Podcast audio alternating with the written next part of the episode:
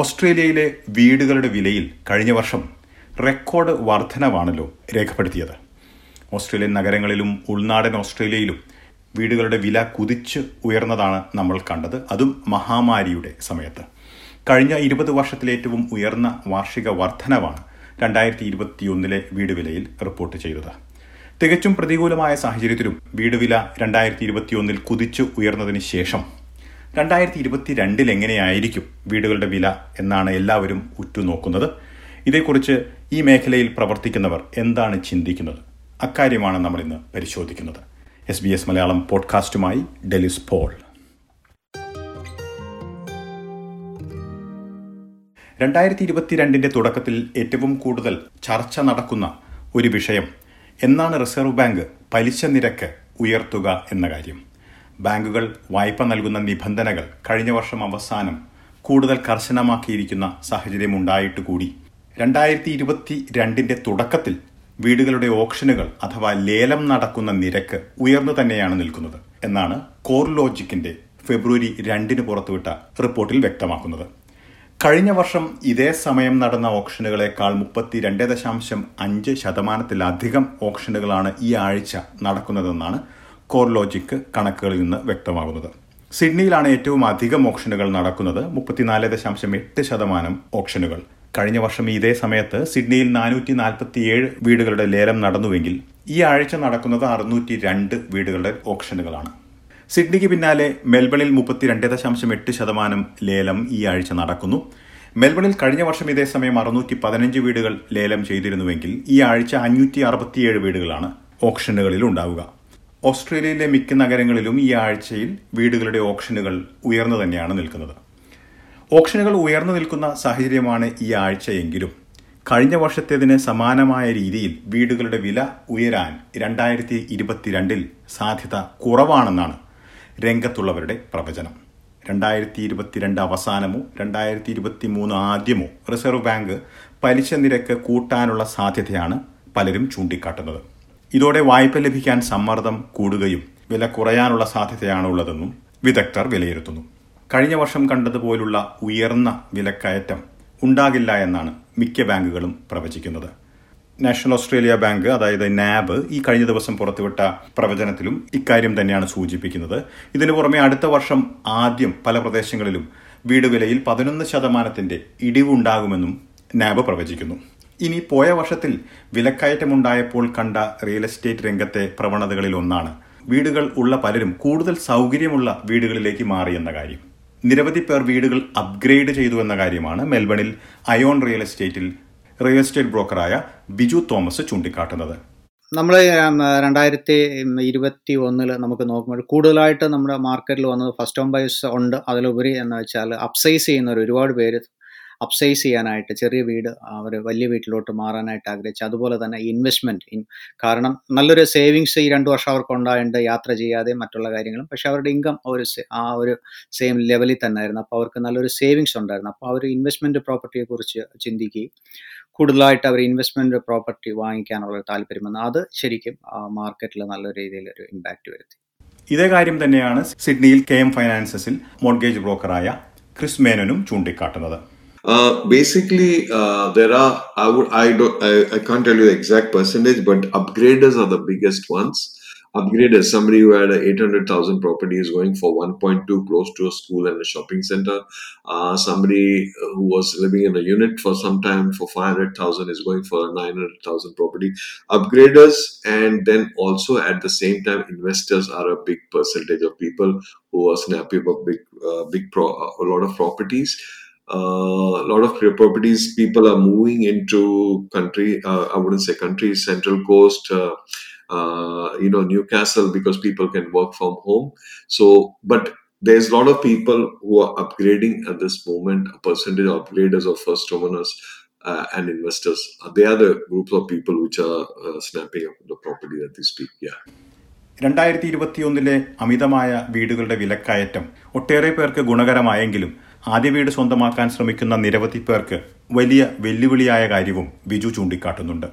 തീർച്ചയായിട്ടും ഇത് വെല്ലുവിളി എന്ന മാർക്കറ്റിൽ ശരിക്കും ചലഞ്ചസ് ഉണ്ട്. ഫസ്റ്റ് ഹോം ബയേഴ്സിനൊക്കെയാണ് അത് കൂടുതലായിട്ട് വരുന്നത്. അപ്പോൾ അവരുദ്ദേശിക്കുന്ന ഒരു പ്രോപ്പർട്ടി ഉദ്ദേശിക്കുന്ന പ്രൈസിന് കിട്ടത്തില്ല. കാരണം നല്ല രീതിയിൽ ആ ഡിമാൻഡ് ഉണ്ടായതുകൊണ്ട് ചിലപ്പോൾ എപ്പോഴും ഒരു ഹൈ എൻഡിലായിരിക്കും നമ്മൾ ആ ഒരു പ്രൈസ് പോകുന്നത്. ചിലപ്പോൾ ഹൈ എൻഡ് ക്രോസ് ചെയ്യാനും സാധ്യതയുണ്ട്. അത് ചിലപ്പം ഫസ്റ്റ് ഹോം ബയേഴ്സിനെ സംബന്ധിച്ചിടത്തോളം അവർക്ക് ലോൺ കിട്ടാനുള്ള സിറ്റുവേഷനൊക്കെ അതായിരിക്കും അപ്പോൾ അതുകൊണ്ടൊരു ബുദ്ധിമുട്ടാണ്. അപ്പോൾ ഈ മെൽബൺ സൗത്ത് ഈസ്റ്റ് സബർബ്സിലൊക്കെ ഒരു ആവറേജ് പ്രോപ്പർട്ടിക്ക് ഇപ്പോഴും ഒരു സെവൻ ഫിഫ്റ്റി എയ്റ്റ് ഹൺഡ്രഡ് ആവുന്നുണ്ട്. അപ്പോൾ അത് ഒരു ശരിക്കും ഒരു വെല്ലുവിളി തന്നെയാണ് ഫസ്റ്റ് ഹോം ബയേഴ്സിനെ സംബന്ധിച്ചിടത്തോളം റിയൽ എസ്റ്റേറ്റ് രംഗത്തെ അമിതമായ വിലക്കയറ്റം നിയന്ത്രിക്കാൻ ചില നടപടികൾ കഴിഞ്ഞ വർഷം അവസാനം അധികൃതർ സ്വീകരിക്കുകയുണ്ടായി. വായ്പ ലഭിക്കാനുള്ള നിയന്ത്രണങ്ങൾ കർശനമാക്കിയതാണ് ഇതിലൊന്ന്. എന്നാൽ ഇതുവരെ വലിയ രീതിയിൽ മാർക്കറ്റിൽ ഇതിന്റെ പ്രതിഫലനം ഉണ്ടായിട്ടില്ല എന്നാണ് ക്രിസും ബിജുവും ചൂണ്ടിക്കാട്ടുന്നത്. If he was able to borrow before November last year at say a million dollars, so this year it has dropped by five to six percent. So basically, he he his borrowing capacity would drop to 940 as of this year, because the government and APRA and everybody kicked in uh, directly, indirectly, and uh, what they did was they said that the serviceability uh, rate has to be increased by 0.5 as we speak the trend has been the auction pri- auction sales have increased. Uh, so even the growth of the property has increased.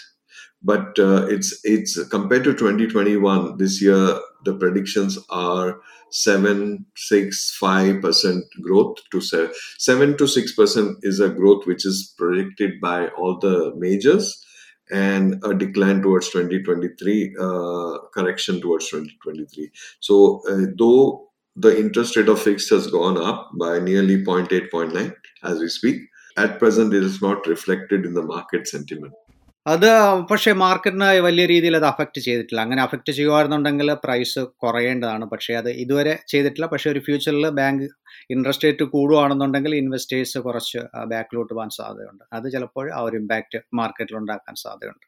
നേരത്തെ സൂചിപ്പിച്ചതുപോലെ വലിയൊരു വിലക്കയറ്റം ഈ വർഷം പ്രതീക്ഷിക്കുന്നില്ല എന്നാണ് രംഗത്തുള്ളവർ കരുതുന്നത്.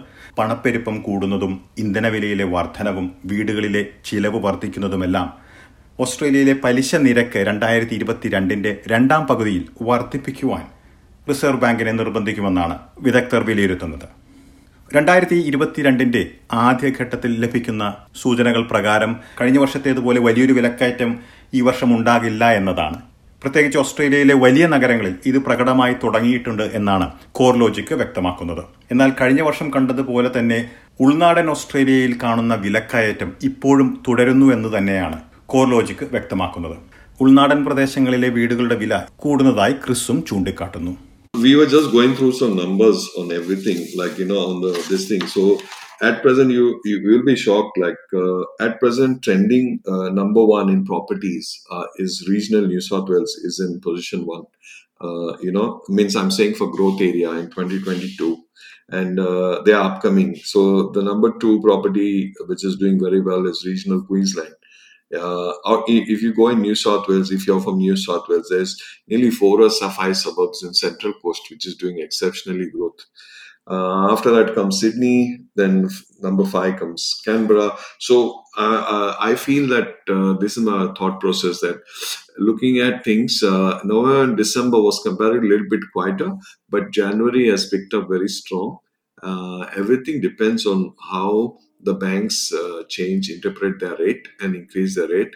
Would that create? But I feel that as a lot of these experts also telling is is that they expect steady growth, not huge growth.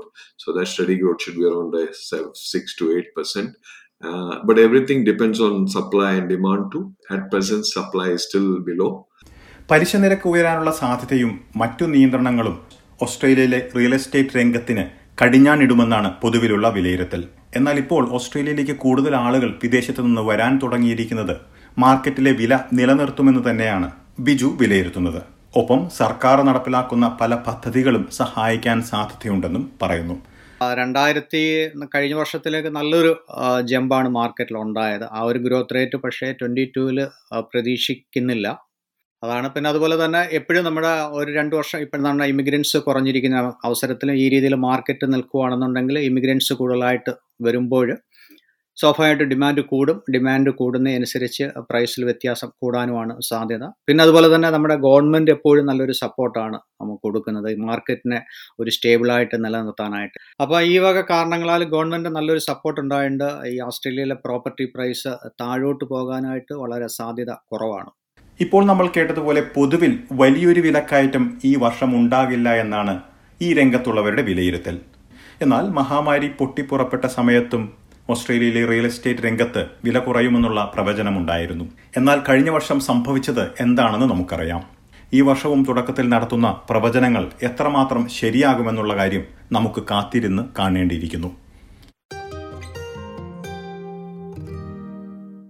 Australian ജീവിത രീതികളെക്കുറിച്ചുള്ള വിവിധ പോഡ്കാസ്റ്റുകൾ കേൾക്കാം. എസ് ബി എസ് മലയാളം പോഡ്കാസ്റ്റുകൾ സബ്സ്ക്രൈബ് ചെയ്യുക. സൗജന്യമായി. ആപ്പിൾ പോഡ്കാസ്റ്റിലും Google പോഡ്കാസ്റ്റിലും നിങ്ങൾക്ക് എസ് ബി എസ് മലയാളം പോഡ്കാസ്റ്റുകൾ സബ്സ്ക്രൈബ് ചെയ്യാം. അല്ലെങ്കിൽ S B S Malayalam radio app download ചെയ്യാം.